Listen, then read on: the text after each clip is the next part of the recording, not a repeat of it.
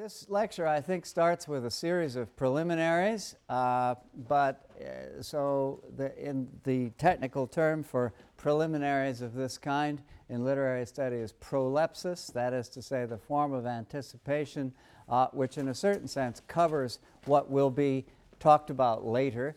Uh, they are uh, prolepses of this kind.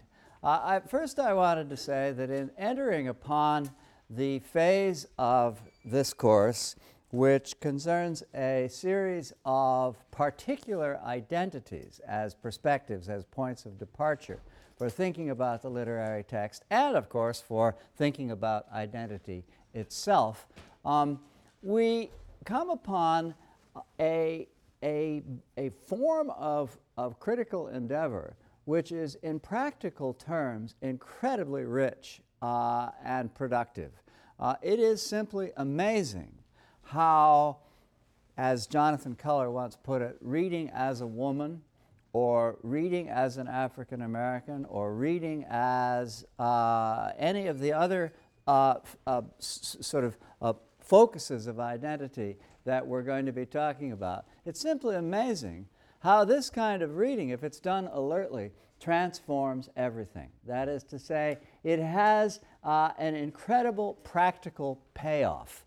Um, you know, last time, uh, in the context of the new historicism, uh, Stephen Green, Greenblatt's brilliant anecdote begins with Queen Elizabeth saying, I am Richard II. Know you not that? Whoa! Well, I mean, Stephen Greenblatt um, isn't concerned in investigating uh, a pronouncement of that sort from the standpoint of feminist criticism, or indeed uh, from the standpoint of something we'll be taking up later on, gender theory. Uh, but still, it's rather an amazing thing for Queen Elizabeth to say, isn't it? Uh, it suggests, really, that, that, it's, that it's after all remarkable that she, a woman, uh, would find herself in a position not so much uh, needing to endure the kind of suffering and peril that her own sex has traditionally endured, but uh, rather uh, p- potentially enduring the suffering and peril that one would experience in the masculine gender position made perhaps even more interesting and complicated by the fact that Elizabeth knows perfectly well that despite the rarity of her being Richard II, uh, it's nevertheless not a unique position. She has sub- subjected Mary, Queen of Scots, to precisely that position. She has deposed uh, and beheaded her ultimately uh, in just the way that she fears the Earl of Essex will depose and behead her. So, the way in which uh, this remark, uh, I am Richard II, know you not that, uh, so easily commandeered and made use of from the standpoint of the new historicism, can uh, come to life in a completely different way when we think about it uh, as a question of a gendered experience um, is, I think, in itself a fascinating one. Now, um, at the end of the last lecture, just as by way of further preliminary, um, I told a little fib. I said that there were no women in Tony the Tow Truck. And of course, in your prose text, the one that you've been clutching to your bosom feverishly for the entire semester, uh, in your prose text, there are no women. There are just guys talking. However, if to the prose text, and I've told you about these, you add the illustrations, uh, and this is one of them, roughly speaking, I did it from memory.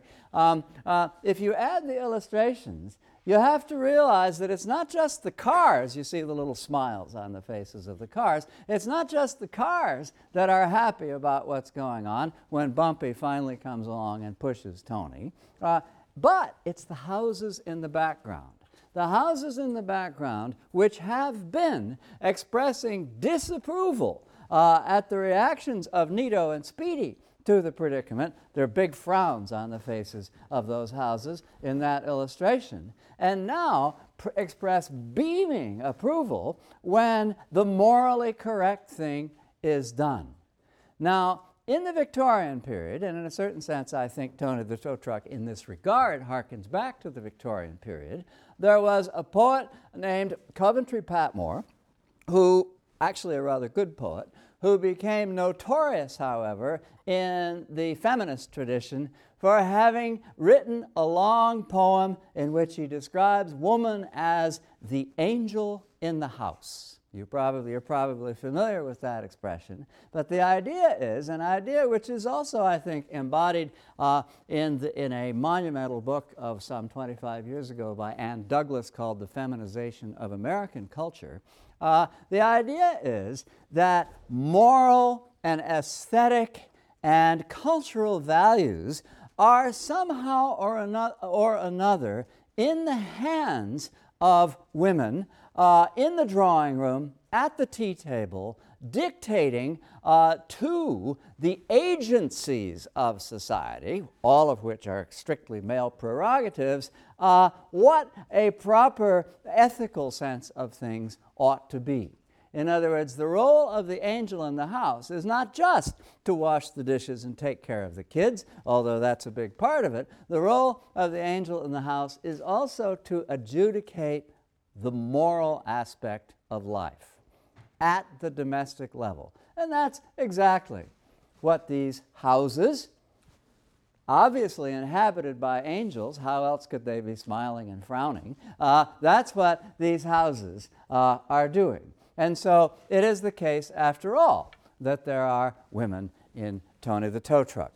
All right, now, as I say, this moment is not exactly a crossroads uh, in our syllabus. It's not like moving from language to psyche to the social, because obviously we're still very much in the social.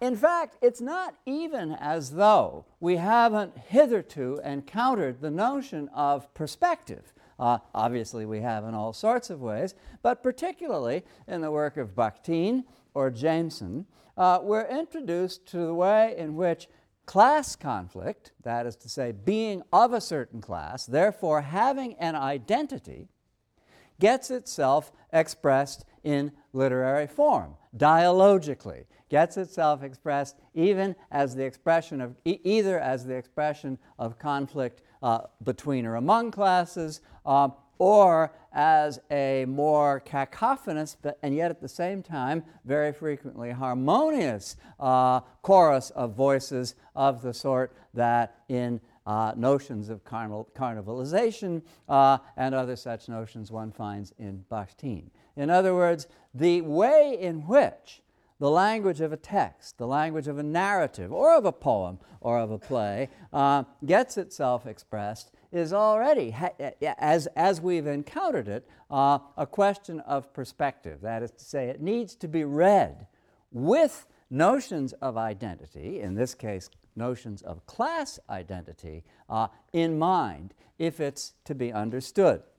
Well, What's interesting, though, what's also interesting, though, about turning to questions of identity is that perhaps more sharply now than hitherto, although I have been at pains to point out certain moments in the syllabus in which one really does arrive at a crossroads, and you've got to take, you, can't, you simply can't take both paths. Uh, nevertheless, uh, within the context of thinking about identity in these ways as literary theory, we begin to feel uh, a, an increased competitiveness among perspectives. I'm going to be pointing, out, pointing this out from time to time in the sequence of lectures that we now undertake. But from the very beginning, there's a, a, a, a sense of competition between actually, uh, a competition which is in some ways unresolved to this day. Uh, for example, between the feminist and the Marxist perspective. That is to say, what is the underlying determination of identity and consciousness? Is it class or gender? Just for example. And this is not a new topic. This, is not, this isn't a topic that we stumble on today um, uh, as a result of some belated sophistication we've achieved. Listen to Virginia Woolf on page 600 of A Room of One's Own, where she says, top of the left hand column, For genius like Shakespeare's is not born among laboring, uneducated, servile people. It was not born in England among the Saxons and the Britons. It is not born today among the working classes. How then could it have been born among women whose work began, according to Professor Trevelyan, almost before they were out of the nursery, who were forced to it by their parents and held to it by all the power of law and custom? Yet genius of a sort must have existed among women as it must have existed among the working classes. Now, in a way, Woolf is pulling her punches here. She's not saying class has priority over gender, nor is she saying gender has priority over class. If we're to understand the history of the oppression of women uh, or the history of the limits on the forms of women's expression. Uh, she's pulling her punches, and yet at the same time, I think we can see a point of view in Woolf's Room of One's Own, which is, after all, rather surprising. Think of the title. Think of the later title of a tract in some ways similar about so possible, the, possible scope for contemporary activity for women, Three Guineas. Uh, these titles are grounded in material circumstances. Woolf stands before her audience, her Oxbridge audience of women, and says, All she really has to say is just this one thing. If you're going to expect to get anything done in the way of writing or in the way of any other activity that's genuinely independent of patriarchal limitation, you've really got to have 500 pounds a year and a room of your own. That's all she really says she has to say. In fact, as you read through the six chapters of A Room of One's Own, you find that, as if uh, on an elastic band, after the extraordinary range of impressionistic thinking that each chapter manifests, she is pulled back to this one particular, as she sees it, necessary factual precondition, material precondition. You want to get anything done? You're not Jane Austen. You're not a, ge- you're not a genius sitting in your parlor whisking your, your, your novel in progress under a piece of blotting paper every time a servant comes into the room. You know, you're not like that. You really do need today the independence of having 500 pounds and a room of your own. In other words, I think one could show that even in a room of one's own, which is, which is, if not the greatest, certainly the most eloquent uh, sort of feminist uh, treatise on the conditions of women's writing ever written, one could show that even in that, uh, there is a certain priority given to the perspective of class as opposed to the perspective of gender. Uh, gender uh, will continue uh, to be conditioned by the effects of money and power.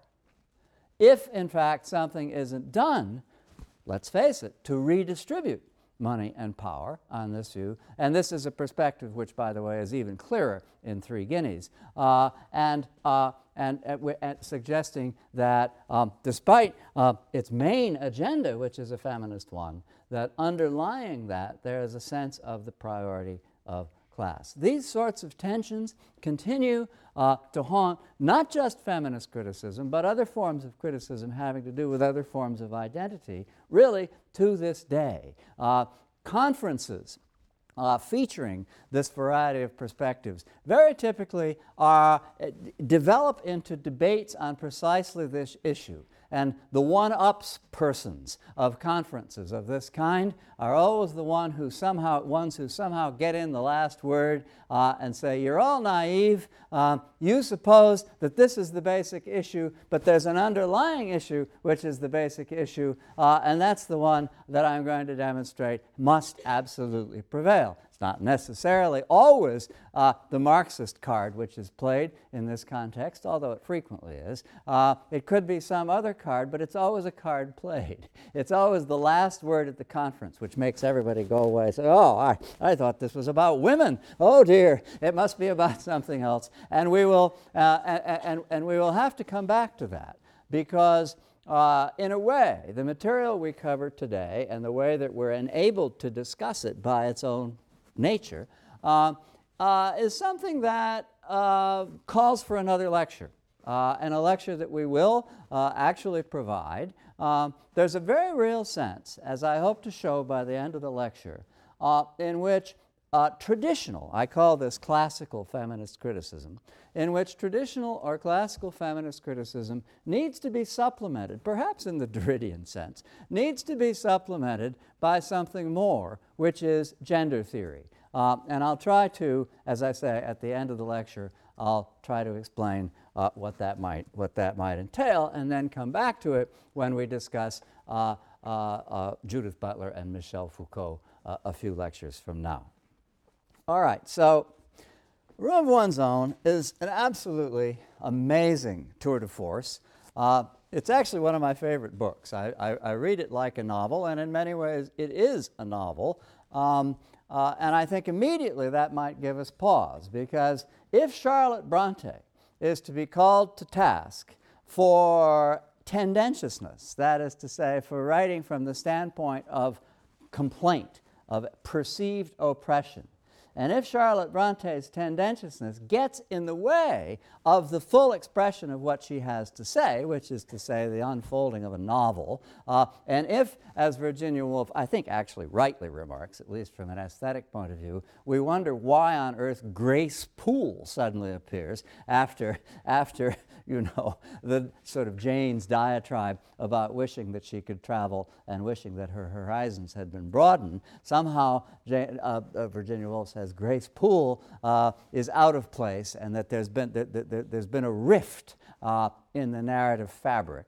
Um, if this criticism of Charlotte Bronte is fair, and we'll be coming back to it uh, in other contexts, then of course it could be turned against the narrative, the choice of narrative style, of narrative approach in a room of one's own itself. Uh, this, I suppose, could only strike you forcefully if you read the whole of the room of one's own, all six chapters, which I urge you to do um, because it's so much fun. If you read the whole of a room of one's own, you'd say, well, gee, this is sort of a novel too. The speaker says, oh, call me anybody you like, uh, not unlike Melville's speaker saying, Call me Ishmael. You can call me Mary Beton. You can call me Mary Seton. Call me Mary Carmichael. Doesn't really matter. Um, but I've had certain, certain adventures, at least that person speaking has had certain adventures, which are fictitious. Um, or at least I reserve the right to, to have you suppose that they're fictitious. Uh, in other words, this is a narrative that moves quite by design in the world of fiction. In other words, Virginia Woolf is saying it really isn't true, as, as, as she tells us in the first chapter, that she, Mary Beton, after sitting at the river, thinking, wondering what on earth she's going to tell these young ladies about women and fiction, um, as she's been thinking about that, finally she gets a little idea. It's like pulling a bit of a fish out of the river, uh, and the fish starts swimming around in her head. She becomes quite excited, and she walks away across the grass. At that point, up arises a beadle, uh, a formidable person, you know, wearing Oxonian gowns and pointing at the gravel path where she, as an unauthorized woman, should be walking, as the grass is the province only for the men enrolled in the university. Uh, and so, and then she has repeated encounters of that kind. She goes to the library unthinkingly, uh, only to be told by an elderly wraith like gentleman that uh, since she's a woman, she needs a letter of introduction to get in. Um, and, and so her day, uh, her fictitious day, thinking about what on earth she's to say to these young women about women and fiction, uh, begins somewhat unpleasantly. Um, as a presented fiction. In other words, A Room of One's Own is, in a sense, a novel. It continues um, uh, with a very pleasant lunch that she has. She's been invited uh, to the campus as a distinguished writer. It's okay to be a novelist, um, uh, to be a woman who's a novelist, as long as you, uh, as, as, as, as long as you don't uh, uh, rock the boat too much. Um, and in that respect, in that regard, she can have been invited to such a lunch, has a very pleasant lunch because it's provided by men uh, in an atmosphere which is designed for men. Then she goes to visit a friend who is uh, teaching at this fictitious college. Uh, she has dinner with the friend in that college's dining hall, uh, and the dinner is extremely inferior, inferior and plain. Uh, and then they go to her rooms uh, and they start talking about the conditions in which this college was built. Bunch of women in the 19th century had all they could do to raise 30,000 pounds. No frills, thank you very much. None of them had any money. There were no major do- donations. And so the grass never gets cut. The, br- the, the brick is plain and unadorned. Um, and that's the way life is in this particular women's college. Uh, then uh, she, uh, the next day, she goes to the she goes to the library because she decides she's really got to find out something about what people think of women. Um, and so, you know, what, what you know what is a woman? I don't know exactly. So I'd better I'd better look it up in the library. And she finds out that hundreds and hundreds and hundreds of men have written books about women. Uh, you know, the inferiority of women, the moral sensitivity of women, the lack of physical strength of women, on and on and on. And she lists them uh, as items in the library catalog, which actually are there in the library catalog. Um, uh, all of them, of course, uh, getting themselves expressed in these hundreds and hundreds of books about women by men. Well, this is very frustrating, but as you can imagine, it's a cause, it's, a, it's an occasion for wonderful satire. Uh, one has to say tendentious uh, um, satire because obviously it's male bashing. Uh, and my point is, my point is that she wouldn't let Charlotte Bronte get away with that. You know, Charlotte Bronte has Charlotte Bronte has to suspend her anger Virginia Woolf wants to say, if she's going to get the whole of what's on her mind expressed. Well, Virginia Woolf, who is, of course, not sort of doesn't sound very angry, um, but you could well be mistaken about that. Uh, she's venting her anger in comic effects. Uh, Virginia Woolf allows herself, because that really is the case, uh, a measure of anger. Uh, so, so it is in that chapter. Then she goes home. Uh, and, the rest of, and the rest of the room of one's own takes place in one's home. She's in her study, pulling books off the shelf of her library. Uh, and this is more or less chronological. It starts with, the, uh, with a time when she looks uh, where, uh, on the shelf where the women writers ought to be, and there aren't any women writers. Uh, and then later, yes, there are women writers. Uh, there are quite a few novelists. and then later, in the 20th century, women writers get a little bit more scope for their activity. Um, and as she passes all this in review, uh, we continue to get her reflections on the state of literary possibility for women in literary history. So that is, that's the structure of A Room of One's Own uh, overall, and uh, it is within this structure, which is an impressionistic and narrative undoubtedly novelistic structure. I mean, there are, pre- there are precedents for it. Oscar Wilde's portrait of Mr. W.H. is, is one in particular, but which is, um, w- but which is um, in, a, in a way what it's talking about. It is a novella. Uh, and in the context of the novella, as I say, there's a certain tension or contradiction uh, in an author who is allowing herself tendentious opinions uh, while denying the right to have such opinions uh, on the part of one of her predecessors. As you can imagine, what she says about Charlotte Bronte has been, has been controversial uh, in subsequent feminist criticism. There are a number of ways in which feminist critics feel that uh, Virginia Woolf um, is misguided or needs uh, to be supplemented, uh, and this is one of them. By and large, feminist critics uh, feel that Charlotte Bronte or any other writer has the right to be tendentious. Uh, we'll have more to say about uh, Virginia Woolf's criterion of androgyny, uh, which is not thinking like either sex, in part. We'll come back to that. Um, but, fem- but, but, but most feminist criticism has felt, uh, for a variety of, of, of reasons, that um, um, androgyny isn't necessarily the ideal uh, uh, toward which women's prose uh, ought to be aspiring, uh, and take Virginia Woolf to task, therefore, for having taken this view of Charlotte Bronte. Now, yes, feminist criticism has taken one's own to task in a variety of ways. But at the same time, and I think this is freely and handsomely acknowledged uh, by feminist criticism, it is amazing when you read the whole text, and even when you read the excerpts that you have in your anthology, it is amazing how completely Virginia Woolf's arguments anticipate uh, the subsequent course of the history of feminist criticism. I just want to point out a few of the ways in which it does. Um, as Showalter points out, the first phase of modern feminist criticism uh, was the kind of the kind of work that primarily pays attention to men's treatment of women in fiction. Uh, uh, Mary Ellmann's uh, Mary Ellmann's book of, of, uh, of, of 1968 called Thinking About Women, Kate Millett's uh, Sexual Politics uh, in 1970 are both books which, um, um, which uh, focus primarily on sexist male novelists uh, who, uh, whose demeaning treatment of women is something that, that the feminist perspective, perspective needed to bring out. Um, this criticism is superseded in uh, Elaine Showalter's account by what she calls and prefers uh, gyno-criticism or the gyno-critics. Uh, and gyno-criticism is not so much concerned with men's treatment of women in fiction as with the place of women uh, as writers in literary history and as characters, uh, regardless whether they're characters in men's or women's books, in their own right in uh, the history of fiction.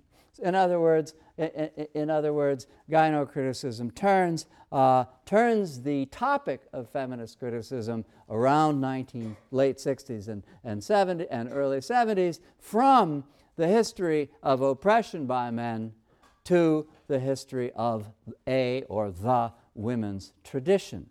Now, this, this sense of the, of the unfolding of things, it seems to me, is already fully present in Woolf. She too wants to talk about the possibilities for women writers, about the need uh, for women writers to feel that they're not alone, and above all, at the same time, however, uh, she frames this emphasis on the woman's perspective, she frames it with the sort of, uh, of, of, of trenchant uh, frequently satirical uh, observations about men's treatment of women, uh, men's way of demeaning women and keeping them in their place, um, as, for example, uh, all the men, most of them professors, who wrote uh, books about women, uh, as she discovered in the British Library. All of this is very much in the tradition of that first phase of feminist criticism that Showalter identifies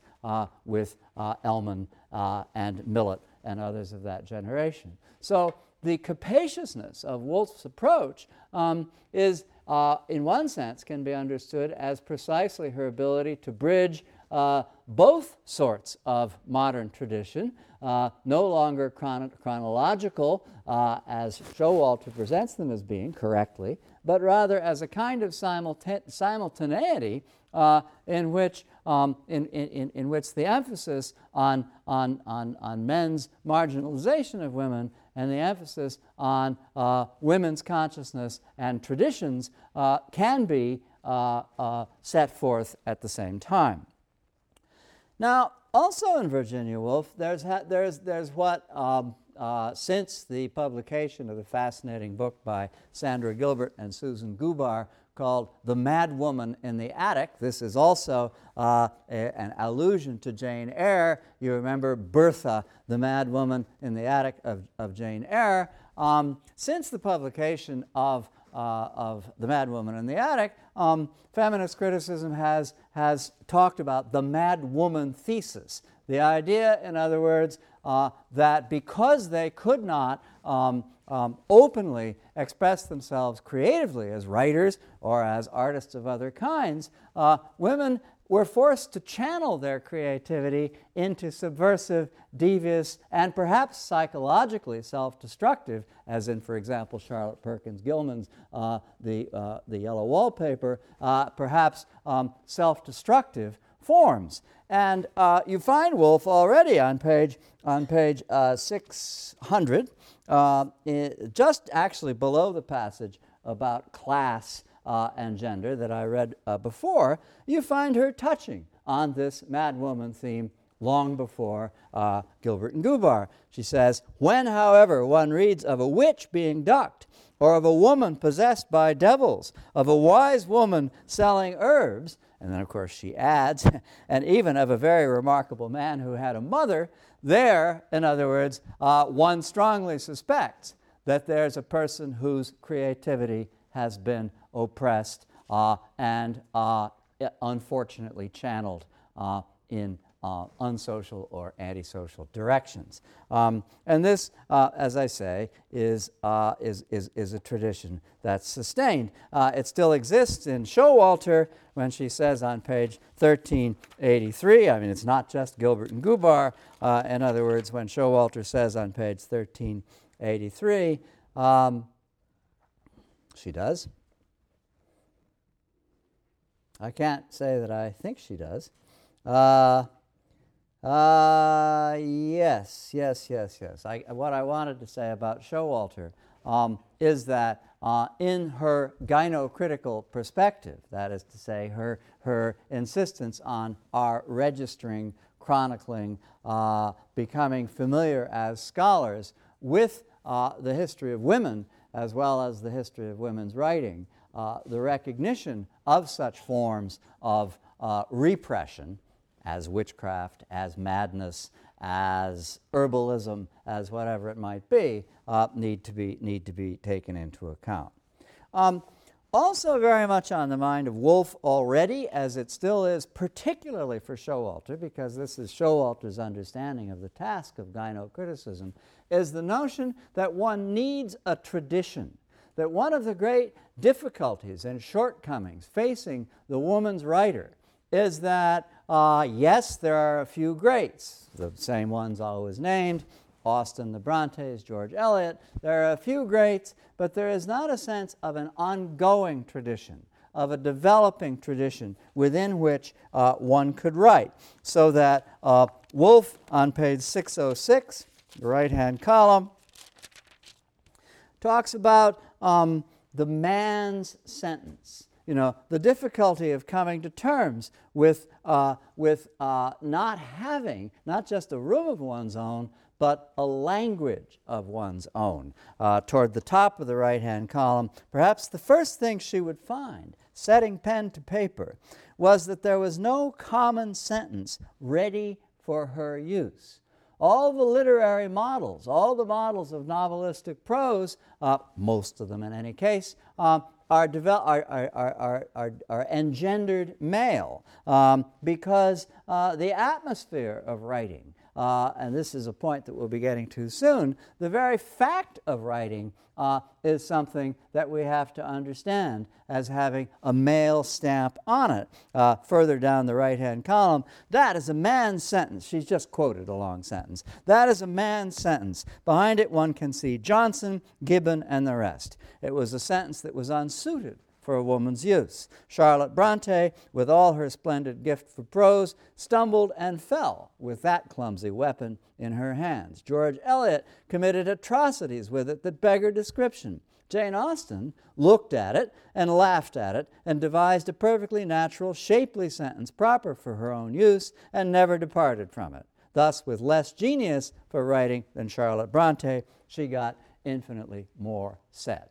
Jane Austen and by the way, this is disputable because um, certainly it's possible to understand Jane Austen's prose style as emerging from the work of Samuel Johnson and Samuel Richardson in particular. Uh, so it is disputable, but at the same time, Woolf's point is that, that, that Austen was able to shake herself free from this terrible problem of wanting to say something, but finding uh, that one doesn't have one's own language, a language suitable to, uh, appropriated by and for and as one's identity for saying it. So I want to write as a woman, as a woman, I want to say the things that a woman wants to say, but all I've got to say it with is a man's sentence. That's uh, Woolf's point. Um, and of course, it has, uh, it has uh, many uh, and long ramifications. It is, uh, I'm, I'm, I'm, holding at bay um, the criticism of a great deal of this that uh, has to be leveled uh, at it by feminist criticism and gender, gender theory roughly since 1980. But in the meantime, uh, the ramifications are interesting and they are reinforced by the theoretically very sophisticated wing of feminist criticism that we call French feminism. Some of you may know the work of, uh, of Luce Irigaray, Hélène Cixous, uh, writers of this kind um, insist that there is such a thing uh, as women's language. Women write not just you know with their heads and their phalluses, but with their whole bodies. Uh, women don't write uh, carefully constructed periodic sentences. Women write ongoing, paratactic, impressionistic, uh, uh, digressive, uh, ad hoc sentences. Uh, that this is uh, sentences without ego, b- being without structure, more or less corresponding to being without ego. We'll come back to this in a minute in Showalter. But in the meantime, French feminism was willing to settle on and for an idea of women's writing, and implicitly behind this idea, an idea of what a woman is, that it's very easy to, to identify as somehow or another um, essentializing. Why can't a woman write uh, a rigorous periodic sentence. After all, that's the kind of sentence that Jane Austen did, in fact, write. Uh, why can't, why, why can't um, uh, in, in, a great, in, in, in a whole variety of ways that one, that one might think of, why can't a woman, uh, if she is to be free to be whatever she wants to be, write a sentence which isn't necessarily of this uh, gendered feminine sort? Um, why does women's writing, in other words, have to be women's writing? It seems to me that, this, that, that it, is Fre- it is French feminism and the, criti- the possible critique of French f- feminism that Virginia Woolf is anticipating in advance when she embarks on this perilous idea of androgyny of the kind of mind that needs to be both male and female uh, and that needs to write in a way that Virginia Woolf says is actually very sexy, uh, precisely in the moment when one is not thinking about one's sex. Uh, the moment, in other words, uh, when there's no longer a question of the man's sentence and the woman's sentence. I think it has to be said that although one could emphasize in a room of one's own this sort of advanced criticism of French feminism and also of the idea that there is essentially something that we call woman. And I'm not through with that topic. I think it has to be said that although we could read a room of one's own in this way, at the same time, we have to recognize an ambivalence on Virginia Woolf's part on this subject. There is a difference between her insistence that Jane Austen wrote like a woman, that is, that she shrugged off the tyranny of the man's sentence and wrote her own sentence, uh, her own kind of sentence, a woman's sentence, regardless whether or not that is actually, in literary historical terms, true.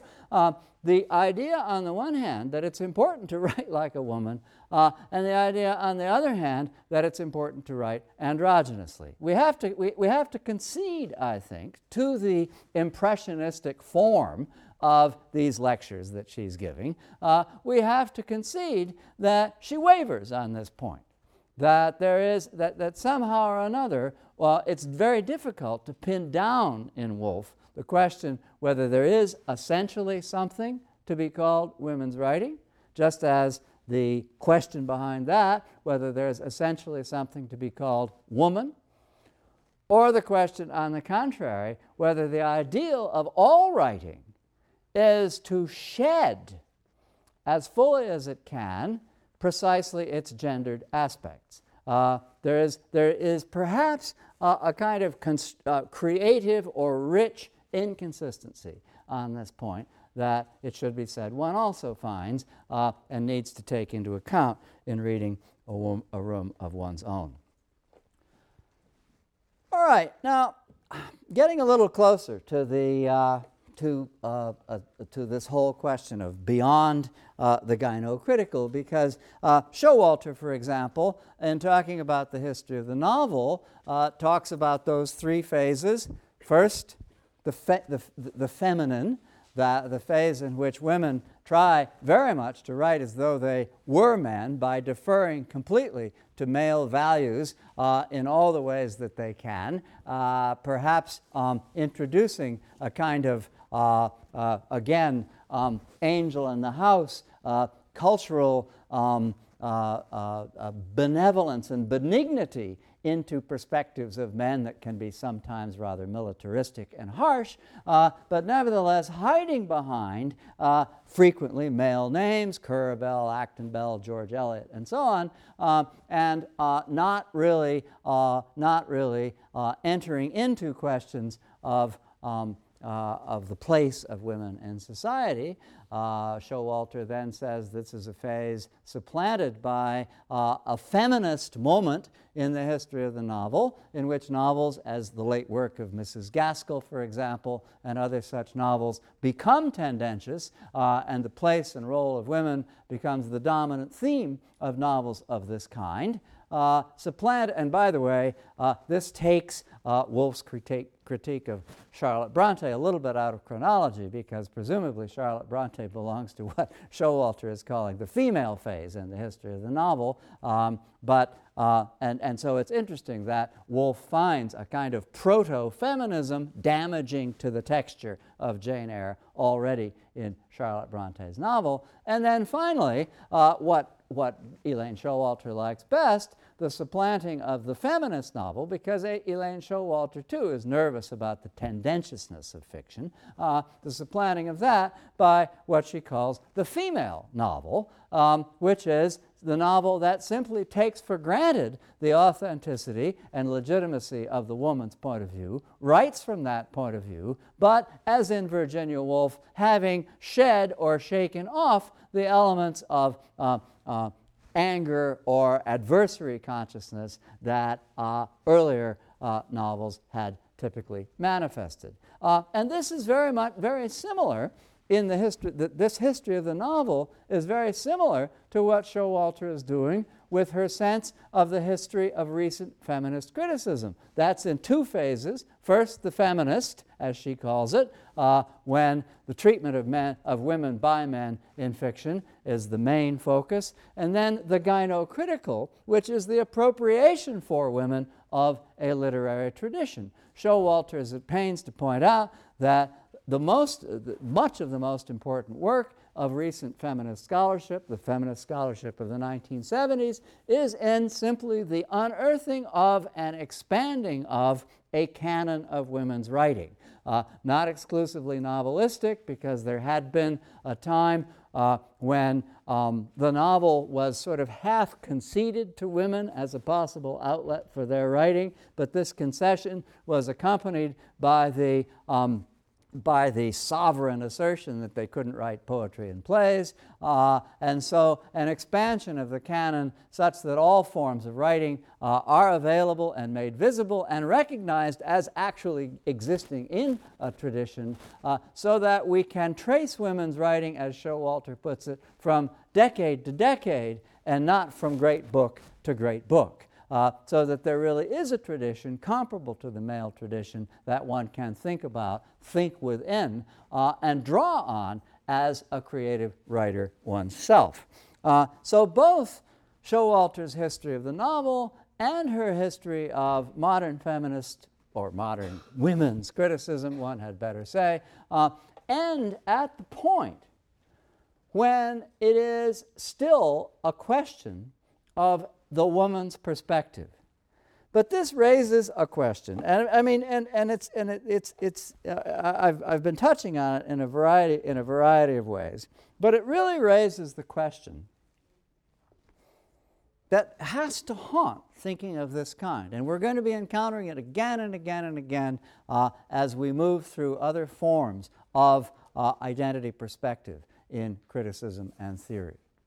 It raises the question whether if I say that a woman or women's writing is of a certain sort, that is, that is, if I identify a woman in a way that I take somehow to be recognizable, let's say I identify a woman as intuitive, imaginative, impressionistic, sensitive, illogical, opposed to reason, a refuser of that periodic sort of subject predicate sentence that we associate with men's writing. I can appropriate that for women, like the French feminists, and I can identify women in so doing as such people. But isn't that simply inverting what men in Virginia Woolf's discoveries in the British Museum in the second chapter of A Room of One's Own? Isn't that just inverting all the negative values that men have attached to women all along? Isn't it ultimately to accept men's opinions of women? Men's ways of saying that because they are avatars of reason, science, logic, uh, and all the rest of it, isn't it, isn't it a way of saying that the head is higher than the heart? And accepting, in other words, the lower or inferior status of this organ to this organ, even though one supposes oneself to have transvalued them and insisted in promoting women's consciousness that the heart is higher than the head. One hasn't done anything, in other words, to the essential identities that have governed patriarchal thought from the beginning. It is precisely this characterization of women that has enabled and engendered patriarchy. And so, and, and, this is where the problem, this is where the theoretical problem arises. And it calls forth, it calls for, it seems to me, uh, a, a, a sense that somehow or another one has to put the possibility. And there's really no other way to say it, and this is something that Judith Butler frequently says, and, and, and, and, people who work uh, in the mode of Judith Butler. One has to put the suggestion, but perhaps the best thing one can say as a feminist is there's no such thing as a woman. There is no woman. Now, of course, this is perilous and this is what, and this is, and this is what drives such, such an unfortunate wedge in the midst of feminist thought. In real life, in real material existence, there certainly are women. They are oppressed by laws, they are, they are oppressed by men, uh, and, their, and, and their, their rights and their very lives need to be protected with perpetual vigilance. The idea, in other words, the theoretical idea that there's no such thing as a woman is not an idea that can be sustained in life. And yet, at the same time, the implications of what the language of identity politics is always calling essentialism, the implications of saying woman is one particular thing and it might be better if we said woman was one particular thing, but it was something other than what men have been saying she was all along. But, but making the problem worse, saying that woman is one particular thing, which is uh, just what men have always said she was, only it's a good thing.